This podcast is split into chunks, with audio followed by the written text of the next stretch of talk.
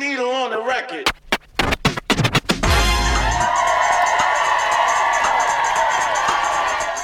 Welcome to Wage Cucking with JMO.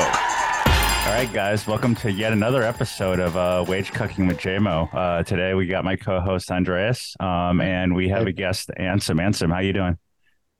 What's good, guys? I'm doing good. Cannot complain. Uh, before we get started, uh, you want to give us a little bit about your background, like when, how you got into crypto, and uh, I guess what you're doing these days. Yeah. Um. So I originally got into crypto kind of my like junior year, senior year of uh, college. I went to Georgia Tech, was studying comp sci there. Um, I was minors was in business. Um, and for my University, business minor- Tech, I heard. Yeah. yeah, Georgia Tech. Um, but yeah, for my my minor in business, I had a class like an emerging technologies class. Um, and the professor was a, a big Bitcoin guy, so that's when I got my first intro to it. That was like 2016. Um, and me a ton of my boys, like we never bought any then, but we knew what it was. Um, so I was like kind of my my intro. And then when I graduated in 2017, um, I was working as a software engineer and I had a mentor at my job who was also like super deep in the crypto. It's like, all right, I've heard of this already. I know like why what the value prop is and why it's important generally.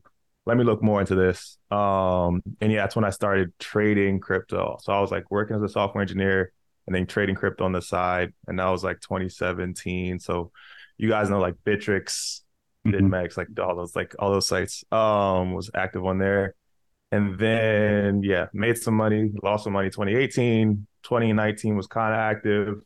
Um late 2019, 2020, early 2020 actually wasn't really that active in crypto. Um and then what was like during COVID, I was playing poker, online poker, still active on crypto Twitter. And like a lot of the crypto people um, were like who I was playing poker with. So then after DeFi summer is like when I got more active in the trading again.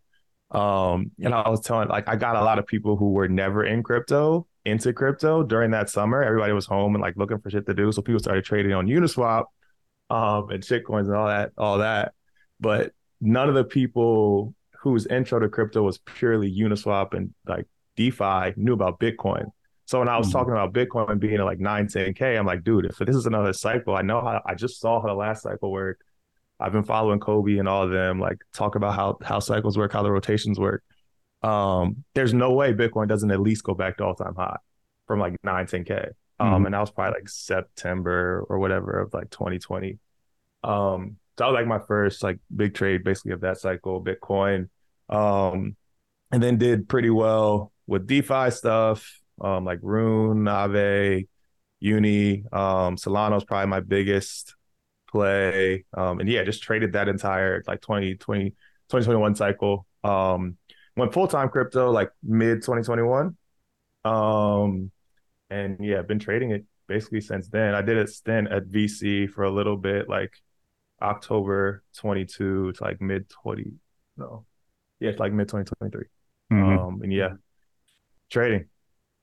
Yeah. So, um, your your comp sci background, uh, I, guess you got into trading pretty early. Um, how did you learn to trade? I, don't, I don't think like the comp sci background really helps in trading. I, guess some of the skills sort of translate, but uh, I, I find out that a lot of people in crypto that get into trading don't really have like like a financial background or a background that um, allows them to uh, learn trading very well, but they still see like a decent amount of success. So I guess talk a little bit about how you got into trading, how you learned, and how you, I guess, got good or at least profitable enough to do it full time. Yeah, I mean, um, really a lot of trial and error. I think the the book that I read on trading, the main one was um, Technical Analysis of Financial Markets by John Murphy. Yeah. That was like my my baseline knowledge. But honestly, I learned probably 90% about like what I know on crypto trading from crypto Twitter. Mhm. Uh, like people like Cobie, like TraderMayne, LoomDart. Um, it's interesting with crypto. It's like knowing how these markets work is a lot more helpful than having a pure traditional finance background, in my opinion. That's what I've seen. Like a lot of the best traders in crypto, they weren't like whatever bank um guys like that pure that pure background. Um just like understanding how narratives work, like how momentum shifts, like how the hive mind works in crypto, and like mm-hmm. what um people are going to be paying attention to is super super helpful. Um, and Cobie wrote a pretty good blog post on like the last cycle. He kind of was like the game of attention. Um, and it's something that exists in all markets, but in crypto, because of how easily you can move capital around, like between different chains, like between different alts, um, mm-hmm. it just like that is ramped up super, super quickly.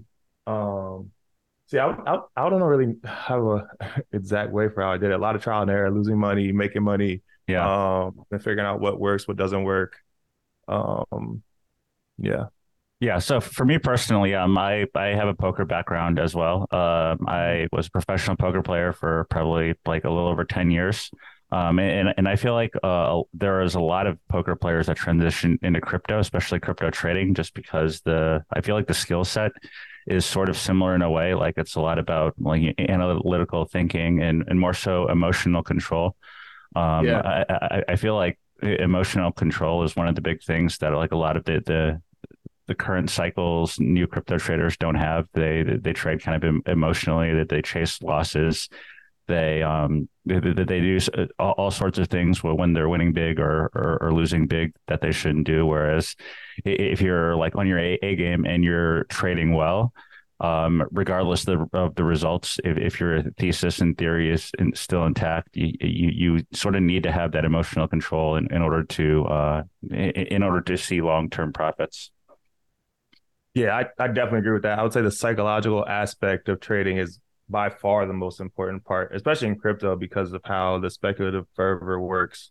Mm-hmm. Um, these parabolas exist in all markets, but like retail's activity in crypto because it's so small still um makes them like a lot more apparent uh and yeah it's definitely how you end up keeping your money is being able to control your emotions yeah, it's interesting that your your friends you got in during DeFi summer that they basically had no um, exposure to Bitcoin. Like uh, in the previous cycles, but basically people get in through Bitcoin and, and then that they learn about alts, that they they learn about these markets and stuff like that. But like um, the, the the fact that like Ethereum took off the last cycle, there was like DeFi summer, there's stuff like Uniswap, Aave, um, and then even after that, there was um, alternate layer ones like AVAX, Solana. That, that, there's obviously now like a million layer twos built built on Ethereum, but the, there's a whole generation of people that have basically not really touched Bitcoin just because Bitcoin's sort of a boring boomer coin. There, the, the, there isn't that much you can really do with Bitcoin besides you know hold it, yeah. maybe, maybe trade it a little bit on centralized exchanges.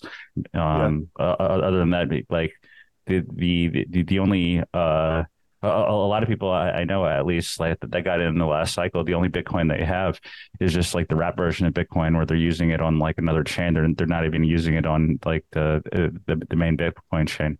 So uh, it's interesting how like the the cycles progress. Um, uh, I'm curious what happens like the, the, the next cycle. Um, I assume the, the majority of the action will be on Ethereum or at least Ethereum and then like um, some orthogonal layer ones. Uh, but who, knows? There might be a new chain or like a, a new paradigm which people are, are trading in the future. Do you um yeah. do you also do you also find that the people who, who joined during DeFi summer are um I call them like the the multi-chain natives like they always had many chains. But if you if you tell a bit like a bitcoin native person about that they, they think you're crazy. Even just buying something else is difficult. Yeah the, the new cohort of guys are, are are sick. Like i think the like the last cycle guys who did really well and are like we're bridging to every chain first. They knew how all the yield farms worked. Like they knew when to get out or learned how to get out. Mm-hmm. um mm-hmm. but we're really early trying all these new things and they outperformed a ton of the older crypto guys who were like had a ton of Bitcoin but didn't want to test anything or like we're not playing around with Uniswap. We're not going to try Aave. Like we're not going to bridge to these other chains. Um, like their risk tolerance was just much lower than all these newer guys who are like, well, we're we're playing with like 1K, 5K, whatever, whatever we have. We're trying to flip that, spin that up 100x. Um, but they learned a ton. I think those guys are going to be um, really important for the future of crypto because they're going to be the ones trying out all these new applications. Mm-hmm. And you need those people who are willing to put their capital in these risky situations early before it's like, okay, this makes sense for everybody else. Because if you you had DeFi Summer, the reason DeFi Summer popped off is because you had these crypto natives who are willing to put their ETH and everything else and test out all these protocols. Yeah. Um, I definitely agree. Like the future, you're going to see more differentiation in crypto, and I think Avi Felman has, has talked about it a good bit. It's like there's alpha now in that not all altcoins move the same way at the same time, how they used to in, in previous cycles. And I wasn't around in 2013, 2014. Um, but I've heard people say it was like, yeah, alts just went together um, because it really was hard to differentiate on the fundamentals between um, all these different coins and all these different layers.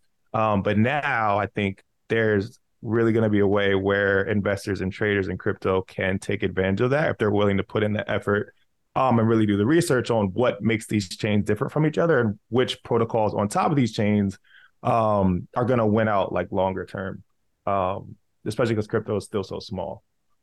I sort of had the same experience during DeFi summer. I was trying to get uh, quite a few of my old, uh, basically people with within crypto that that I knew from maybe like 2013 to 2016 into yield farming, explaining to them that like um, I want to say this is like the, the end of 2019, beginning of 2020, maybe middle 2020 is somewhere around there when like um, I, I guess like the the, the first uh, big yield yield farm was uh, yams on on uh, Ethereum. Yep. And yeah. then it, it, sort it sort of evolved from there. Um, and then there was like Uniswap, and then forked into Sushi Swap and stuff like that, and it, it sort of took off. And then the, the, there was a whole lot going on on Binance Smart Chain.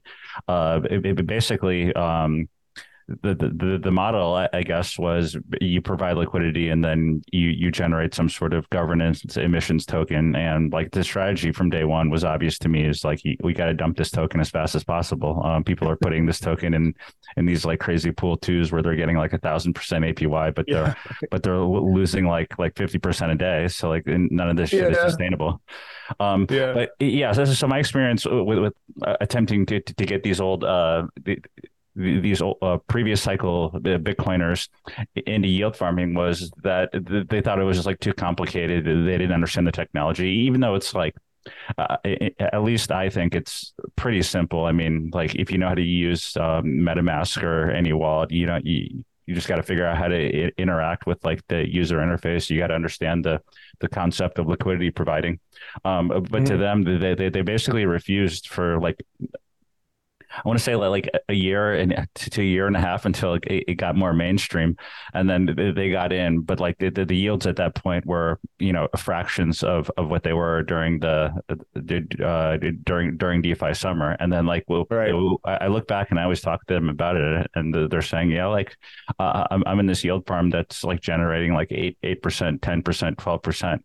And I was explaining to them that like you know, if you just did this six months ago, you were getting like 150 percent uh, if you can compound it daily, you, you, could be like, if you put in a million dollars, you could be making like twenty thousand dollars a day in, in, some of these farms. Um, and yeah. they, uh, I, I, guess there was a moment of, of, regret in all of them, but yeah, it, it's interesting that um, every cycle there, there, I feel like there needs to be some sort of catalyst in order to bring the masses to. And um, it, it's it's interesting what the catalyst is and how it gets mainstream.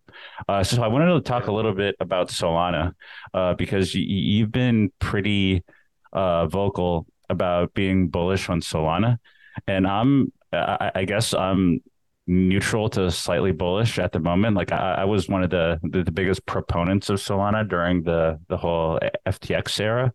Um, mm. I, I, thought I thought the the technology was fantastic. The chain functioned very well. Um, you can bridge back and forth pretty easily. Um, the, the the only downside I felt was that it wasn't EVM compatible. Although I, I think they have uh, they have some sort of EVM compatibility now, but um, I'm not I'm not completely sure. So like the, the barrier to entry was a little bit high for people that you know, it didn't want to install like uh, it wanted to use MetaMask and wanted to use EVM and didn't want to install like Phantom or, or whatever wallet they wanted to use. So, um, yeah, just I guess uh, to talk a little bit of like your takes on the the current Solana ecosystem and why you're bullish on it. Yeah, I've been a I've been a Solana uh, proponent, I guess, for a while. I guess Solana for me, like that was my like a lot of people made their money off ETH, and for me that was Solana. So I've always been like a bit biased um towards them. Um, like I bought it, whatever, like a dollar, like close to a dollar fifty. Um, last cycle. Um, and the whole way up, people are like shitting on it, like saying like, "Oh, it's like it's worthless," like blah blah blah. Um, and it just traded really well. But I think if you look back and compare Solana, how it was at its peak to how it is now, the network is actually a lot more performant now than it was back then. So it's interesting to see how people do the comparisons um like today versus then. Like when Solana was at its peak, I think when Metaplex had just came out and they were figuring out all the NFT standards. Um, one of Solana's biggest advantages was it's like super cheap, super fast. So for whenever they would do these big NFT mints, they would get spammed super, super hard by everybody. Yeah um, by all these bots who are like, because they know it's like guaranteed profit if I can get in first, beat everybody else out. And there's no really cost at the same thing. We try to do the same thing on Ethereum. You're still paying uh, like you pay up a ton essentially to be first. Yeah. Um, but it would break the chain because they didn't really have good um, flow control of how to prevent spam with how the network was designed back then. And they made um, a few like really big technical changes in the past year and a half or so that have been able to get the chain to a point where they haven't had any downtime at all in the past six months. Mm-hmm. Um, and even when the Mad Lads Mint um, happened, they didn't have any issues with downtime. So like the changes, I think I want to say it was from um, the validators were using, I think UDP um, as like their mechanism for doing data propagation, and now they're using something called QUIC, which is a protocol built by Google.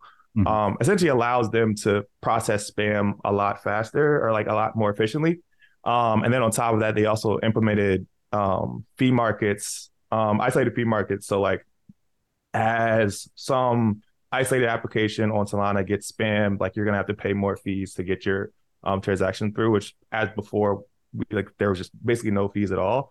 Mm-hmm. Um, but the interesting thing on Solana is like since they have parallel transaction processing, when fees spike on Ethereum, fees spike across the entire chain when fees spike on one application on Solana, they don't spike in other areas of the global state, which is huge for being performant as a chain and allowing these like consumer applications to scale globally. Because if you have one application that's getting hammered, but that doesn't affect the rest of your blockchain, you can do so much more um, with applications built on top. And I don't think we've really seen this in practice yet, just because these blockchains are not getting used by that many people.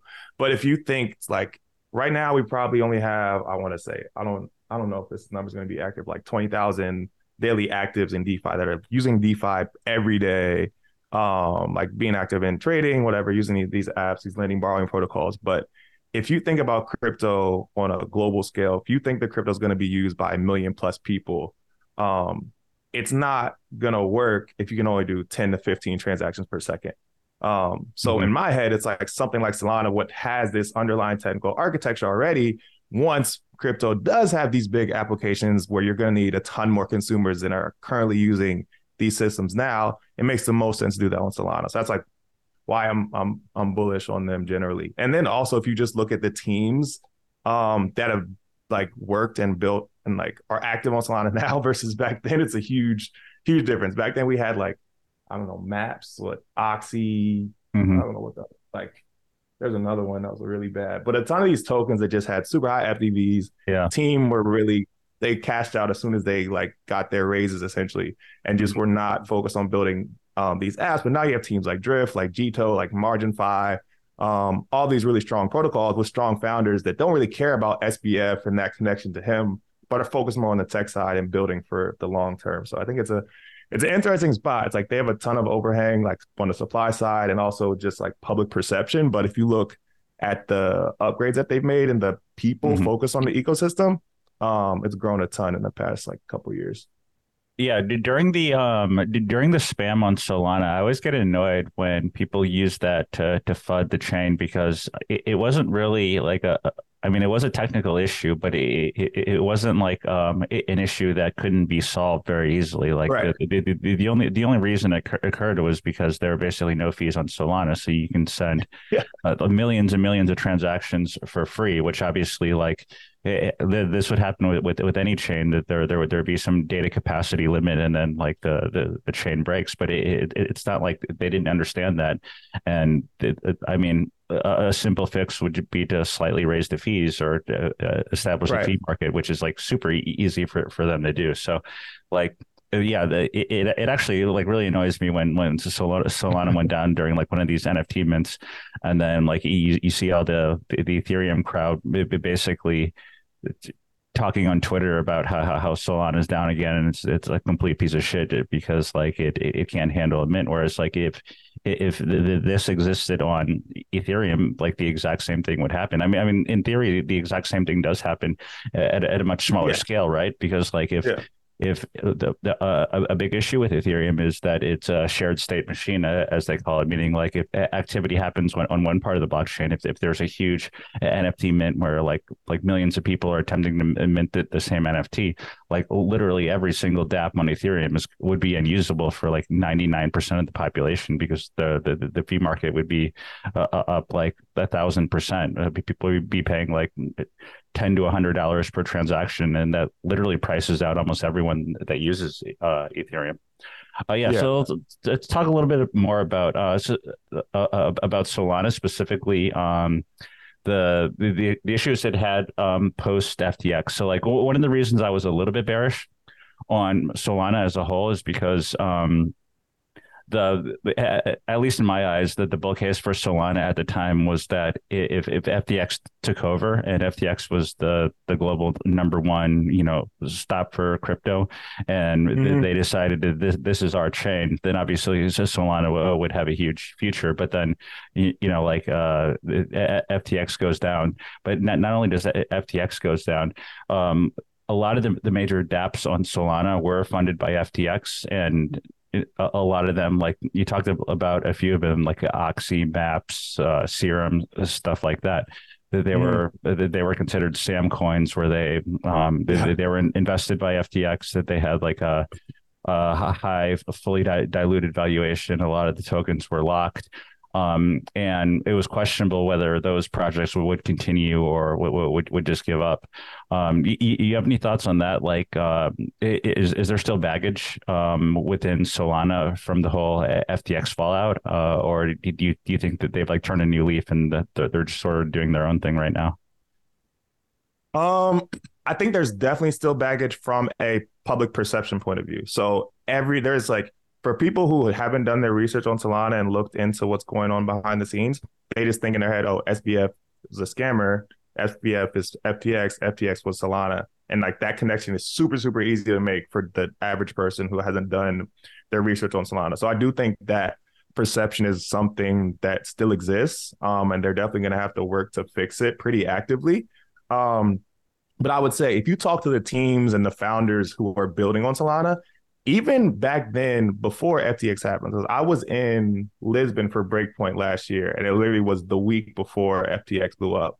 Um, and I was there talking to founders, like talking to builders in the ecosystem, and SBF was not there at all. Nobody even mentioned his name in any of like the presentations or anything, and nobody was really talking about him, um, even a little bit. I was surprised. I thought it would be like slightly different, but everybody was excited about what was going on in the ecosystem and how they were working towards moving forward. Um, like because they were excited about everything that they'd implemented over the past year, like starting to get traction in Solana DeFi, uh, like you get like have the NFT standards, NFT compression. I mean, I'm talking to the Metaplex guys that are working on that. Um, like the partnership with Google Cloud was also going on around the same time.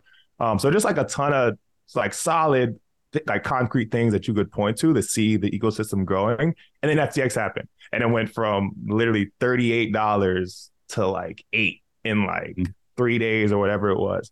Um, and it literally happened on the plane back from Lisbon to the States. Like we were all on the plane, and I like get a I look get a text on my phone. I'm like half sleep. I get a text, and somebody's like, "Dude, check Twitter." I'm like, I'm, I'm trying to check Twitter. I don't even have like Wi-Fi connections not working.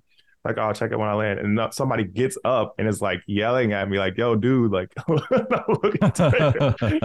like somebody, and I remember somebody saying CZ just bought FTX. I was like, what are you guys talking about? I've literally been on the plane for six hours. There's no way it's happened in the time that we took off to being in the air. Um, we yeah, we landed and I, I like reading through all this stuff that happened. Like, dude, what? Like, what is going on? Um, but yeah, I th- so I think that you definitely have the public side of it that you have to fix, but there's alpha in knowing, like talking to founders in the Solana ecosystem, if you can, mm-hmm. and like talking to people who are active in the community because they were not even concerned with dude like months before shit happened. So that's how I look at it. But yeah. Yeah, yeah, it's pretty interesting. That there, I feel like there are some projects, or I guess there are quite a few projects that were only on Solana because they were funded by SAM or FTX. Yep. But then you still have a group of projects that basically have no affiliation with uh, SAM or FTX, and they mm-hmm. basically are, are using Solana because it, it has better infrastructure for what they're doing than Ethereum or you know the other layer ones. Like I I remember I was talking to um, uh, Gunny from um, Hero Network, and mm-hmm. he, he, I don't think a Hero Network uh, took any investment from FTX, uh, but they were like one of the the first. Um, they were one of the first companies that started building like uh, on Solana, and one of the things yep. he was saying was like we only use Solana because like it's a superior infrastructure for what we want to do and what we want to build in the future. Yeah, yeah, there's a ton of teams like that. Um, and I think what people don't realize is it takes a while for the developer ecosystem to grow in these like new layer ones. Like that takes a t- that takes time to do. Building out all the dev tooling, like getting people who aren't in crypto to be excited about crypto, like that's a whole process that takes years to do. Mm-hmm. Um, and I think one thing that people miss when they compare Solana to these other L1s in their current form is that Solana has been through a ton of that growth um, for like years now. So even if you have a new chain that comes and maybe as technically like performant or able to do the same amount of throughput, um, they don't have as much mind share, developer mind share that I think that Solana does currently. Mm-hmm. Um, and that's momentum that builds extremely quickly um, if you can tap into those communities because if you tap, there's a ton of Rust devs outside of crypto. Mm-hmm. Um, don't have any idea about crypto, but if you can convert them to be like, oh, well, maybe we should build something on Solana because it's it's cool to do. Um, that's like an interesting. That's a more interesting piece for me is like the non-crypto people that aren't in yeah. crypto right now, not like the hive mind that we have on crypto Twitter, where it's like uh-huh. ETH versus Solana versus whatever. It's like yeah. the people who want to build these globally like distributed applications and how what is the best way to do that? Yeah, it, it gets a bit repetitive when um like you, you just have like these maximalists like whatever chain that they're they're stuck to just arguing with each other rather than yeah. you know sort of thinking outside the box um, I, I, think one of the biggest crit- criticisms of solana from at least the ethereum crowd is that because like the fees are low to basically non-existent it, it mm. doesn't drive value back to the token itself like if you bring up like the fee structure of ethereum uh, obviously um, it, it's inferior for the end user, right? You have, to pay more per transaction. It's like way more expensive to use Ethereum.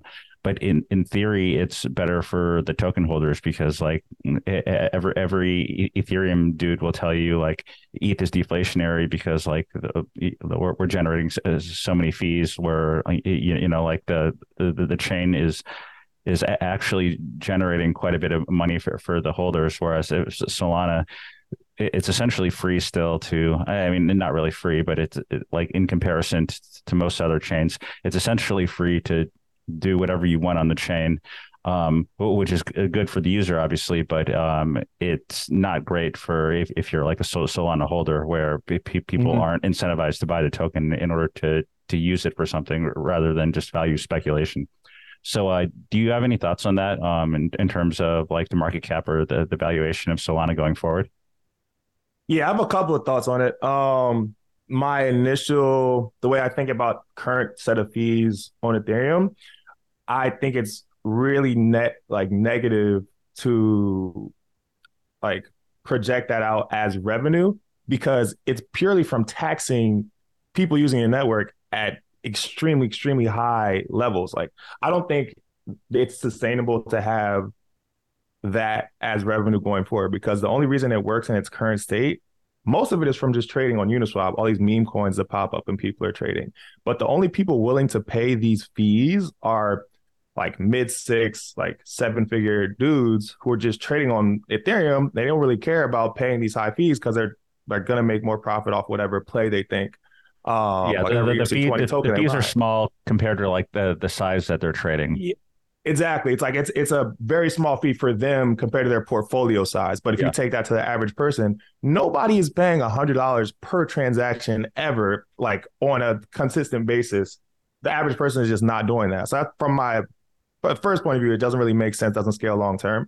But then I would say if you look at Solana specifically, the fee issue is something that's a lot more fixable than fixing the network. So if you have a scalable network that's able to operate and do a ton more throughput at low fees. If you ever really ran into a situation where the validators were like, we can't run the network without getting paid this much, you can raise the base fee or raise it for all of the participants on the network. That's something that you can implement and fix. You can't fix the network not scaling. Um, that's like a, a huge thing for me. And then the second part I would say is like, it is a lot more sustainable for businesses to build on top of Solana Whereas these same businesses who are trying to build on Ethereum, they literally cannot because of that same fees that are getting purported like purported as revenue. Mm-hmm. Um, but like you can build sustainable businesses that have like could have a lot higher uh, profit margins or like can make a lot more profit. Um, in that way, I think that's a lot more important for long term crypto is like having these businesses. And then you can figure out a way to distribute it back to the network in, in some form. Like mm-hmm. the same way that people pay AWS, um, their fees are their like it's it makes sense for them to pay those fees to AWS because their businesses are profitable in other ways. You can have that where like these businesses can make whatever revenues and then pay some of that back to validators or something. Mm-hmm. Um, I think like long term, it makes more sense to have that be the the thesis. Yeah, I feel like it's consensus even with the the pro Ethereum crowd that Ethereum, at least the the layer one, isn't going to scale or doesn't have the capability to scale. Um, right. But then I think they would tell you that the the long term scaling would be, you know, we'll just build a bunch of layer twos and we'll just use Ethereum layer one as like a settlement and security layer, and then like possibly build more layers on the layer twos. Um, yeah. So just like moving on to the future of Ethereum, you think that's a reasonable uh, way to scale the chain, or do they need to, you know, figure out something else? No, I think I think it's going to work. I think it's a reasonable like solution um, for how Ethereum is built. Like I think the L2 thesis is going to work out. Um, they're going to have to do a lot of iterating on the execution side, the specifically for the L2s. Like L2s are going to have to be as performant as whatever the best L1 like Solana, whatever the best like VM is. L2s are going to mm-hmm. have to implement that. I yeah. definitely agree. That's going to have to be in state for them. Um, but I think in short term, it's contradictory to have the same argument that Ethereum is the best chain because it's the most profitable and it's making like the most revenue from these high fees. And then also being like, we're going to build all these L2s on top of Ethereum, which are going to lower the fees on the base layer. Like mm-hmm. you can't do both those things at the same time. You're going to need a ton more activity on these L2s to match the fees that are currently being paid on ETH L1. So when I see those that argument held in tandem, I, I don't think it really makes sense. I just think like in the short term, you're gonna have fees go down, activity on L2s go up. Ethereum's gonna be less profitable. So is that bearish for ETH, bullish L2s, or is that like what's your argument there? Yeah, I is what people haven't really thought through. Yeah, it, it's a it's a difficult question to answer just because like the I, I feel like everyone has their um own way, way to look at things. So like, uh, mm-hmm. if if you own Ethereum, like you, you want like millions of people be paying these ins- insanely high fees. Like if, right. if you're an Ethereum bag holder and you, yeah. you, don't actually use the chain per se Uniswap or anything like that, you, exactly. you don't want any, you don't want any layer twos. You, you just want like everyone to use Ethereum well, well, layer one. But then like if if you want Ethereum to grow and scale and for more people to to use it, regardless of, of the, the fee structure. You de- you definitely want like a robust uh, a robust ecosystem of, of layer twos, but then like the, the, the layer twos r- reduce fees and then like if you're an ethereum holder that's not good for you because like the the value of Ethereum goes down as fees go down. So it's yeah, it's pretty interesting um, what the future holds for Ethereum and then like uh, uh, other layer ones uh, like Solana. Yeah, it's it's gonna be fun, man. I think crypto's in a really cool spot right now where everybody's kind of arguing with each other, mm-hmm. but it's people are arguing with each other so like fervently because they know whoever wins out, it's like the prize for winning now is huge. Yeah. Like whoever is successful. Yeah. Um, I also feel, cool. find it kind of interesting that that people have already taken like basically they, they they've taken sides like uh, I, I feel like i'm yeah. in a state where uh, I, am not completely sure who wins out long term like i i uh, I like some aspects of a lot of chains. I also dislike some aspects of a lot of chains, but it's, mm. it's definitely not clear to me that like th- there's going to be uh, a, a, winner and we already know the winner in the next like 5 10 20 years so but uh, I, I feel like if you ever go on crypto twitter everyone speaks with like such conviction about the future where in, in reality like I, I doubt they have any clue what's going to happen I definitely agree, dude. Yeah, it's crypto Twitter is is weird in a way. I think it's because of bag bias, honestly. Like people have a ton of money in these networks and are up mm-hmm. a ton of money from being early to these networks. So it's kind of like a cult like behavior. Um, which is I mean it's good. Like it's it's honestly part of the reason crypto has survived so long. Like the cult like behavior of these Bitcoin maxis is why the bottom is always in like during these bear markets because these guys they don't care. They're not selling when stuff is down like 70, 80%. They don't really care. Yeah. Um, but yeah, I definitely agree. I think I try to remain objective in how I look at everything in crypto because um, if you aren't objective, you're gonna miss a ton of opportunities on like being early to new things and trying things out. Um, Solana is interesting for me because I just feel like they don't get as much of like the bull support on crypto Twitter. Like it's yeah. a ton of overload on the ETH guys. Um, and I feel like I have like a decent amount, like decently big platform now. Like let me ba- try and balance things out like way I can. Um, yeah, I try to be objective. Yeah, that makes sense. Um, so next, I wanted to talk a little bit about Friend.tech because you've been pretty active um, in the Friend.tech streets. Um, I, have talked yeah. with Andreas a little bit about this. He he got in in Friend.tech a little bit, but I I've had a more bearish uh, take on Friend.tech compared to like the average crypto Twitter person.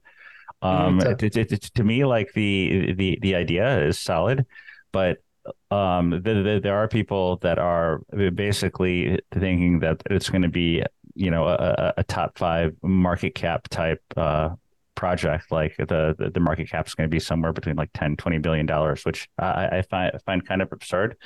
Um, I, I, feel like a, a, lot of these projects pop up and they're sort of easily like copy pasted or, or vampire attacked and like the, the you know like uh, I guess there's an advantage to being the first mover, um, but yeah. historically speaking, if, if you look at like like the first Dex or, or the first um, like borrow lend platform, it's it's not necessarily the, the biggest one today, just because it was it was the first one to market, and the, mm-hmm. I feel like there is quite a bit of room um, for competition, just because like how the um, how the, the fee market works there, like the the, the creator fees and, and, the platform fees. Um, and, and it seems like a, a, platform that can be pretty easily replicated. Like, uh, correct me if I'm wrong, but it like it doesn't seem like it's it's developed in a way where like the technology can't be you know applied to like a different protocol and it, it could run uh sort of the same or even better. So um, yeah, talk a little bit about why you're you're bullish on on Friend.tech. I know. Um, I sorry before you start. I got to know what's your what's your uh, what's your uh, key price? How, what's, key what's price. your stats? how many how many key holders are there? Let me check. I just gotta check it right now, bro. dude. I got I, I got like I got kicked out of that app, and it, I have to log in with my phone number. I think uh, I don't know what's up. Oh, you got to fix your yeah, dude. I'm at two point five ETH. It's like four K. Oh, wow. You, you got to be one of the, yeah. the, the top dudes there, right? Yeah. Yeah, I'm like top. I'm like top twenty. Um, and I think I have like a hundred and yeah, 182 holders. Hmm. So yeah, yeah. I, I didn't think, bro. I didn't think I was gonna be at the top when I I made this yeah. thing. I thought the idea was cool, but I didn't think I was gonna be like near the top, which is cool. Um, but yeah. So I I think Friend.tech is cool to me because I've always liked the idea around social tokens um, and the creator economy. Um, just like I don't think right now there exists something that allows people to bet on individuals directly in a way that they bet on companies. And in the past few years, we've seen like the influence of these personas or individuals online is just as strong, if not as strong as a lot of these big companies like the Fortune, what, 4,500. Um, and that's really crazy to see happen um, as everybody gets more online and more like invested in these social media platforms. Um, but it's different like than just buying whatever Twitter stock, Facebook stock, whatever. Mm-hmm. Um, there's no way for people to bet on that. So that's like the zero to one step. I think whoever can do the social tokens thing the right way, that's going to be equivalent to these other social medias long term if they do it correctly. Um, I just think that's a really cool idea for people to be able to do. Um, and then Friend.tech specifically, I think it's interesting for crypto. I think there's kind of like three ways I look at it. It's like one is people who have high value as their social capital in crypto. So people like Cobie, people like CL, who like are very well respected in the industry. People love them. Like they've proven themselves time and time over. Um, just being able to invest in their network and their influence mm-hmm. is like I think that has value. Um, and that can fluctuate and go up and down as people think that value changes. So that's interesting. Um, the second piece is like the subject matter experts. So crypto has a lot of paid groups. Um, but I think even outside of crypto, you have these paid consultants for people who are experts in their industries, whether that's business, like tech, um, whatever, medical, whatever. People pay for high quality, high value information. That's a thing that happens and exists. Yeah. Um, and in Friend.tech, you kind of see the flow of that information happen um, in real time. Like one of the guys I like on Friend.tech, his name's Pelion, um, Pelion Cap. He's like a trader. He's traded markets, I think, for like 20 plus years. Super smart on options. I'm reading through his chat. I got to look up like half the stuff he's talking about when I'm reading through his answers and stuff. Mm-hmm. Um, but people like him, it's like that that value that he has and is giving to people that has a price on it. So mm-hmm. being able to pay like a one time fee, and now I'm like, okay, I'm a key holder. I can ask this dude questions whenever I want. That's cool and different from existing ways to do that, where it's like either you pay for one call, like do a consult for like a thousand dollars, or you do somebody's Patreon, you do like a subscription model. Friend.tech is different in that you invest in their network, you like mm-hmm. own their key, and then as more people think that their um, content has value, you also make money. So which I think that's interesting. You mm-hmm. get the value add as well as like the upside. Um, and then I would say the third thing is like the super fans aspect of society, which is really interesting. Um, you see people who have these really strong relationships or parasocial relationships with celebrities, whether that be musicians, artists, like athletes, like players, and they'll pay again high price to get that proximity really close to them. Mm-hmm. Um, I think you see it where people will pay for like thousands of dollars for VIP tickets to concerts or for meetups or like to get yeah. a signed football, like all those things. You kind of can group those together and like, okay, that's in their key price. Like, say Taylor Swift is going to give all of her key holders lifetime access to all her concerts. Mm-hmm. And whenever she does events, they can come to her events or like whenever she does meetups, like they, they're allowed to come um, or like get signed memorabilia. All that you can bake into that like one key that you own in, the, in mm-hmm. that person's network. So that's like the three ways I kind of think about it. Um, but I do agree it's it's going to be it's really hard to do. Like it's it's super hard to create a new social network and then also get right like the fee, the bonding curve stuff, like the fees. How many people are you gonna like elect to be key holders? Right now, I think it's kind of it gets pretty restrictive when you get close to 10 ETH. Like mm-hmm. once you once you're paying 10 ETH for a key, you need a ton more people to buy after you for you yeah. to like make a profit because of how the bonding curve works. Um, but their yeah. I think their intent was kind of to cap it around 200 250 people. So you, you think like the, the current activity on Friend.tech is like you're saying for you know the the sort of private alpha, the sort of uh, paid group type thing, or do you think it's more basically people speculating, thinking that the if, if they put in a certain amount of money now, the the value of these keys will will go up in the future? I think it's a lot on the airdrop. um, and like also the trading the keys. I would say those those are probably the two strongest levers right now. Mm-hmm. You're not gonna see the real amount that people want to spend in the network until that phase is over. So like once the airdrop whatever it is, the points phase I think is done, and there's no more like because right now people are speculating. They don't know if it's a token. They don't know if it's points in the app. They don't know how much it's going to be worth. They don't know how much it's going to cost. So in that speculative phase where there's not like a tangible value that you can put on it, and people are just like guessing and speculating, that's when stuff in crypto goes up, goes up the most. Yeah. And then you kind of have like once it pulls back, then you have the flat line where it's like it finds its its like happy medium, I would say. Uh-huh. Um, but I would say it's a combination. Like there are definitely rooms that I'm in, like where I'm, I'd say I'm getting good value from, where that'd be like good on-chain traders or good, yeah, um, like traders. Like it's a, it's a ton of interesting spots. So, so your specifically, I'm curious, uh, what, what, kind of uh, what kind of alpha or, or, what kind of commentary goes on there? I mean, you're you're one of the uh, I guess you're, you're the top of the leaderboard almost. Um, uh, I'm curious what, what uh, discussion happens there. What I talk about, um, I really, I mean, I talk about basically the same things that I talk about on Twitter, like talk about markets, what I think on like trading stuff.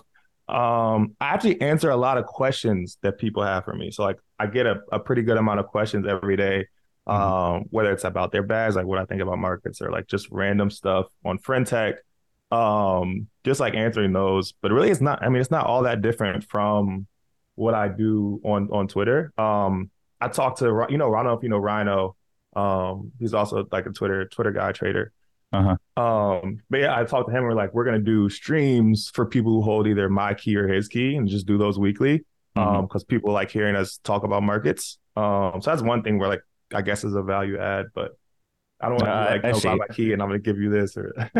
so, so, you, yeah, yeah, I understand. So, so your your day to day, you don't really curate anything, right? Like you don't have something where you like have like a synopsis of of your like your trading day, or um, it, it's just sort of responding to people's questions, and then you know, sort of like your Twitter. You talk about a little bit of this here, a little bit of that there, and that's about it.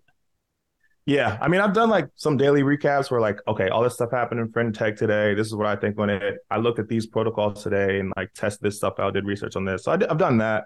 Um, but yeah, generally it's it's more like what I post on Twitter and some, I guess, some extra AMA, some extra information.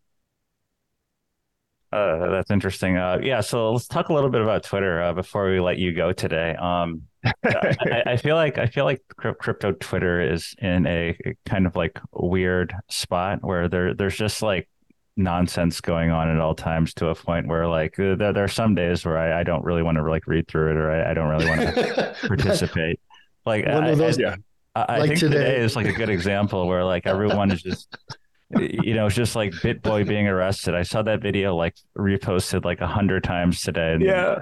Like I, I don't I don't give a fuck about BitBoy. Like, he, has, he has absolutely no value to me. Like he, yeah. he really has no value to to like the crypto community as a whole besides like having a large platform but it, yeah. it's just it's just stuff like that that makes me want to be like less active in in, in crypto twitter like uh, don't don't you think part of it is just that there's so few people left so everybody's like literally anything is news if you had nothing to talk about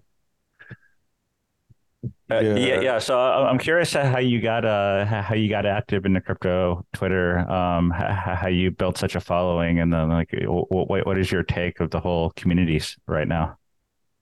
Um, yeah, dude, I got I got my followers really from just posting trades. Like I did when I had so I told you when like Bitcoin was at 9k um back in whatever August September 2020 I think in August of that year, I had like around one, 2K followers.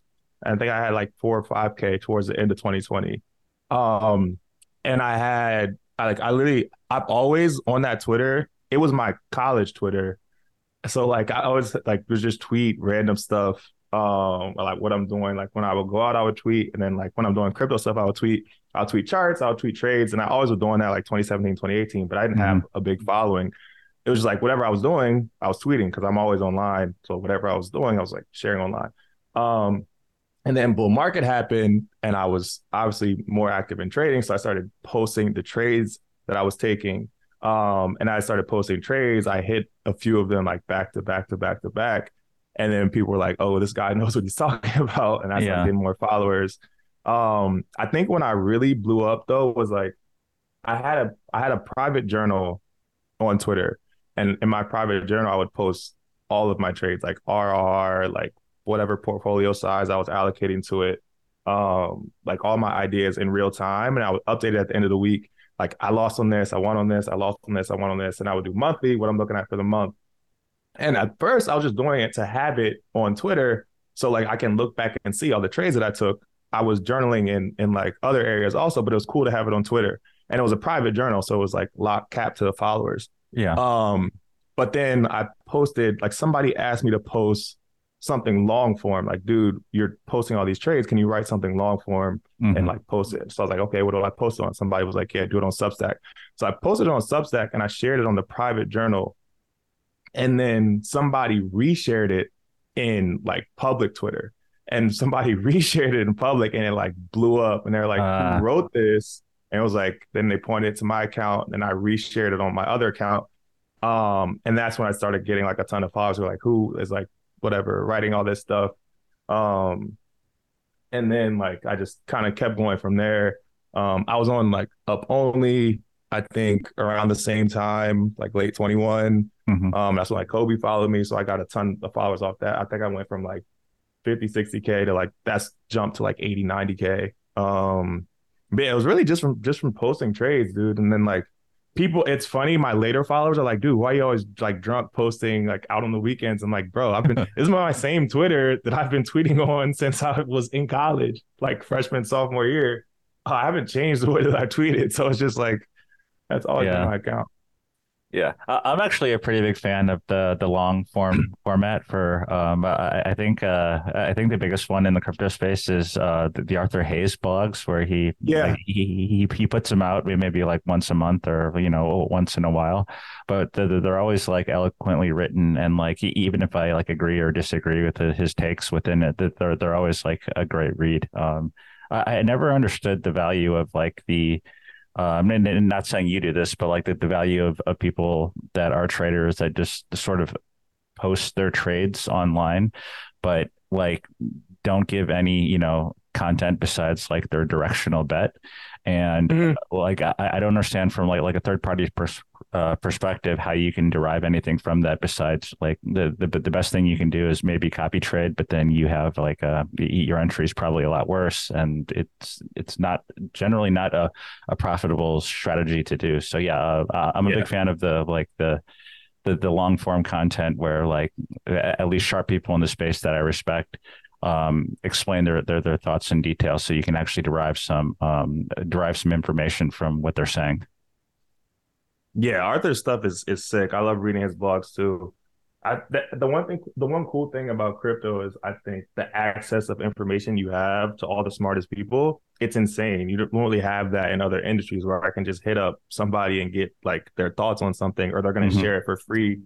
Um that happens a lot in crypto. I think the people on crypto Twitter underappreciate that a ton. Like being able Yeah. to read that information, you don't have that really in other industries. Yeah, in any Um, any other industry, like the, the the information is gated in some sort of way, where like like y- y- Yeah. your en- your entry to that information, like you need to pay a decent amount, or you need to know Right. someone that, that that knows someone, stuff like that. But like, the, the, there's a lot of information just on crypto Twitter. Like I. I a lot of my friends ask me like, eh, how, do I learn about crypto? And and I and I, I just send them some like feeds of like Twitter accounts I, I read. That There's not like like a book or like like a website or you know, you know something more traditional that you can really read through. Besides, because like uh, I feel like crypto is different than basically any uh, any other industry. It just like changes from day to day. So like if you write a book about like you know the the the the, the last cycle, the the information and it means basically nothing today. Like everything changes Yeah. within a few years. Right. Um, oh, I, I feel like one of the issues people have on crypto Twitter is being able to filter the uh, the, actual alpha for, from uh, for, from people that know what they're talking about to just like the, the noise from the people that you know ha- have a large following from maybe a previous cycle, maybe from you know pe- pe- people like BitBoy, uh, your buddy. I I feel like your buddy Adam Cochran uh, falls under this category. Um, in, in the last po- podcast, me and Andreas talked a little bit about how how annoying that guy is. Um, just posting like complete nonsense on Twitter. Like uh, uh he, he he he basically posts. Uh, I want to say like once every hour for for like you know years and years, and a lot of it's just like he, he's sort of eloquent in, in the, the, way he explained things, and it seems like he he understands crypto to some degree. But like a lot of what he posts is just like complete bullshit. I, I feel like he, he has some insider source that that has told him that that Binance is insolvent within a month or or something yeah. like that, and all, yeah. all, all, all, that shit is just it's just like annoying to to read, and then the people uh, sort of taking these. Uh, these influencers or these thought leaders uh, seriously. Um, I only bring that up because uh, you had an interaction with Adam where where he insulted Georgia Tech while as uh, you know uh, as a as a yeah. university that, that isn't fit to be teaching people computer science apparently um, which yeah. which I, I, found like pretty hilarious considering like what he he has like a political science degree and he's commenting on you know the the, the current state of cryptocurrency it's the, the whole situation is just ridiculous to me no, dude. I, I, yeah, bro. I, I feel like people are starting to come at me more recently, and I don't really understand why or where it's really even coming from. Um, like one thing that happened, so like I was in support of one of my guys, like one of my friends' project, and it ended up getting hacked. Um, and then from that, they're like, oh, this dude Z is a scammer, like he's like whatever, doing this, this, this, and this. Um, and I understand the blowback from that to some extent, but it's like there's so many products, projects in crypto who go through that, like those issues. Um, and like for you to be like, oh, this dude is a is a fucking idiot because like something he talked about got hacked. I was like, who like who are you to call me that and come at me?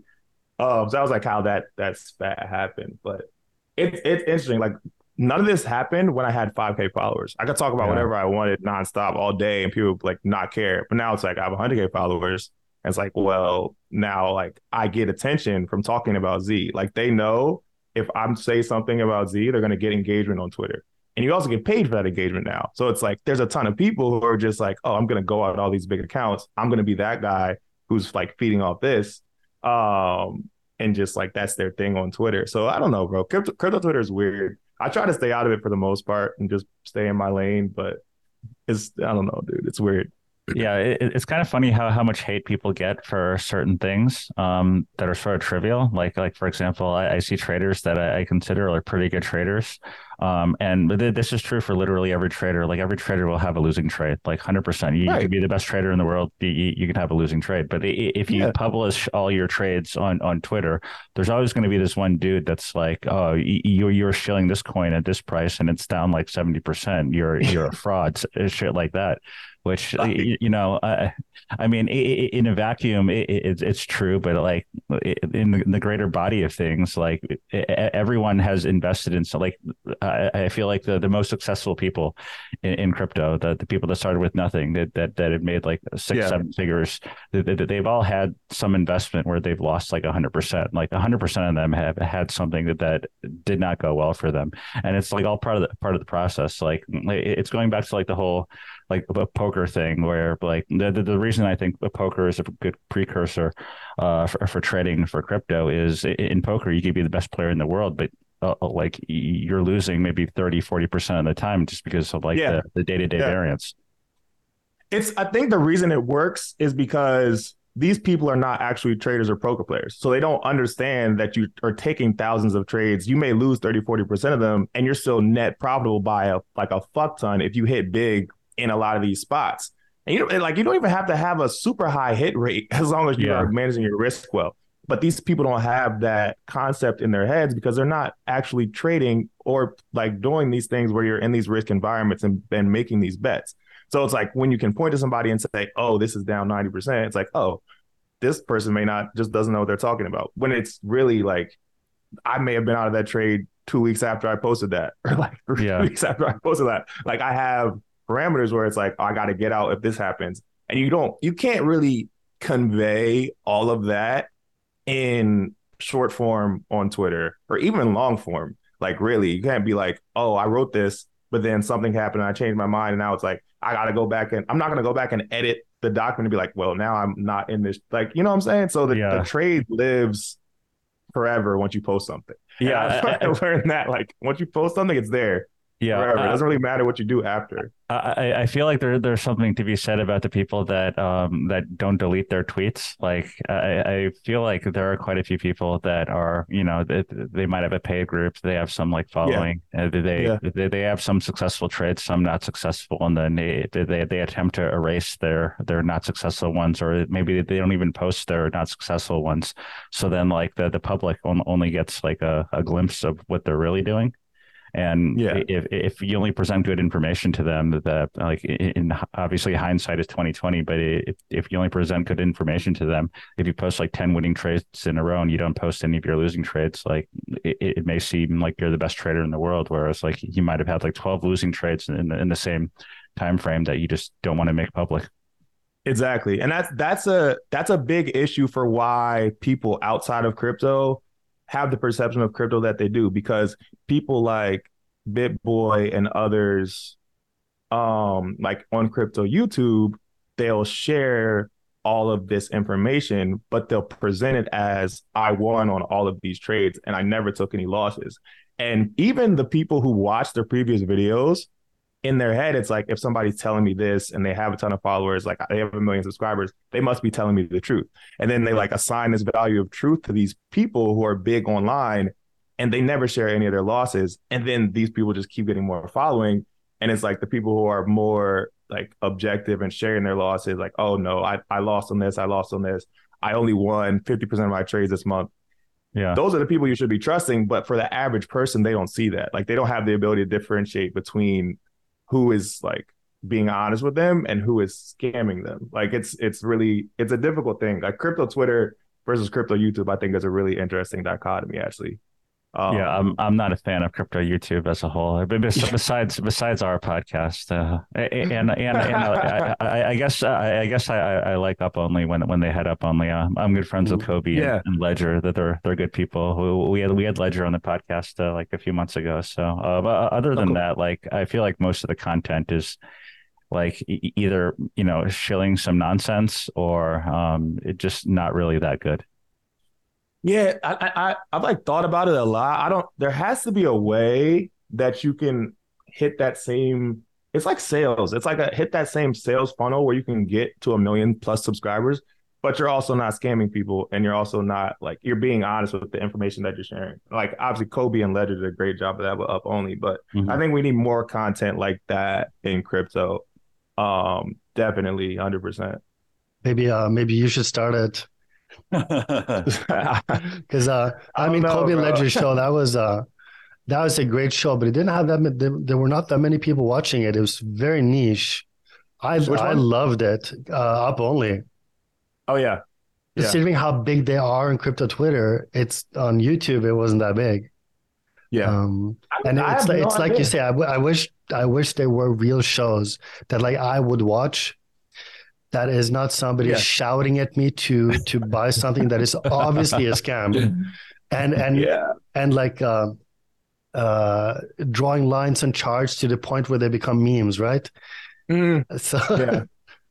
Have you guys seen the um I mean I don't know, maybe I should. Have you guys seen the uh the show where it's like a new show. It's like a, a game show where like they're gonna pick the crypto project. Did you see that? I, I saw that it, it's it's like it's like it's run by what's it? It's run by like Coin Yeah. Market Cap or something like that. Shark, Uh, Shark Tank, yeah. yeah, it, it's like a Shark Tank thing. It it had like um, uh, it, it had that Paul. I forgot his name now. Uh, the the older guy, the politician who uh likes crypto. That like Wendy O or something like Yeah, that. yeah, yeah, yeah. yeah. Yeah.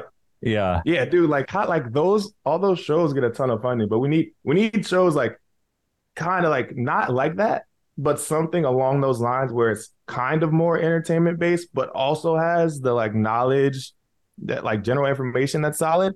I just have no idea how to do it. I, I don't even have a like a YouTube. I have Twitch, but I do think there's a lane for that to happen in crypto. I just don't know what I, I looks like. actually had that exact idea in 2017 during the uh, ICO boom. Like I was talking to some people about this, but but I, I was thinking we could have a shitcoin Shark Tank where you would just have, Yeah. have like like three or four uh, ice uh, because like during that time like the ICO boom, th- there was probably like hundreds of ICOs launching every month. You know, so so you'd have like a you'd have like a weekly show where like two or three ICOs pitch you their their token, and then Yeah. you you mostly turn them down and tell them it's going to zero. But th- there might be there might be something in there that that's like sort of investable. But uh, I, I guess I was lazy at the time, and and nothing really took off.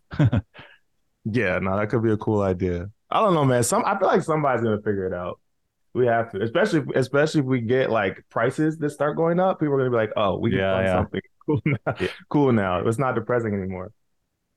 All right, I I think that's all we have for uh, today. Uh, Andreas, you have anything else? Nope. Uh, before we let you go today, uh, you want to let the listeners and watchers know where to find you? Uh, maybe your Twitter, Friend.tech, your S- Substack. yeah, my um, friend anything else you're doing? yeah, we'll uh, Yeah. yeah, yeah, we'll, we'll link to the we'll link to the Friend.tech. Don't worry about that. We'll get you some more. Uh, Cool. we'll get you some elite key holders. Let's go. Um, but yeah, my my Twitter is um BLK N O I Z 06. And then my other Twitter, like my trading one is um C O N Z I M P. And um yeah, I'm always on Twitter, so that's probably the best best place to reach out and, And- hit me. And uh, yeah, I do have a question. Uh, what are uh, what are some guests you think we should have on the show? Somebody you uh, somebody you know, somebody you don't know, like somebody you respect. Um, I think you guys should try. I think L would be cool. I don't know if you know L. He's like, he's kind of a smaller account. Um, he's an on-chain trader. Um, he's pretty solid. Oh, that, that would and be he's like interesting. been, Hmm. yeah, he's been like blowing up a, a, a ton of good bit. He's had some good calls in the past past few months. Um, he reminds me actually of my account. Like when I was I was smaller, he was calling out like different narratives, and like during the summer, he was like calling out stuff. Um, kind of did a good job rotating capital. He's actually on on Friend.tech too. I think he's like cool. three point three point something. Um, What about what Oh, about wow. uh, what Yeah. about somebody uh, what about somebody building a project uh, you like on Solana? Um, the Jito guys are really cool. The MarginFi guys are really cool. Jito is like, I mean, what's bro's name? Uh, buffalu on Twitter. Um, he's super smart dude. He's there. Jito is focusing on MEV infra for Solana, Mhm. and they also have a liquid staking um token, and then not token, liquid staking platform. Um, and then MarginFi guys are like a lending borrowing um platform, Yeah, and they're pretty I, active I, I've, I've used. Uh, um, I, I I like MarginFi. Maybe I'll hit They're them cool. up and, and see if they want to come on and chat about it. Yeah, yeah, yeah. They definitely would be down. Those guys are. I like them because they're also like kind of more aggro on on Solana Twitter. Like they they talk shit to the to eat guys back. Um, so I I like them. Um, but yeah, they're cool. All right, cool. Well, uh, we appreciate your time. Thanks for coming on. Yeah, thanks, man. Yeah, thanks for having me on. It was fun.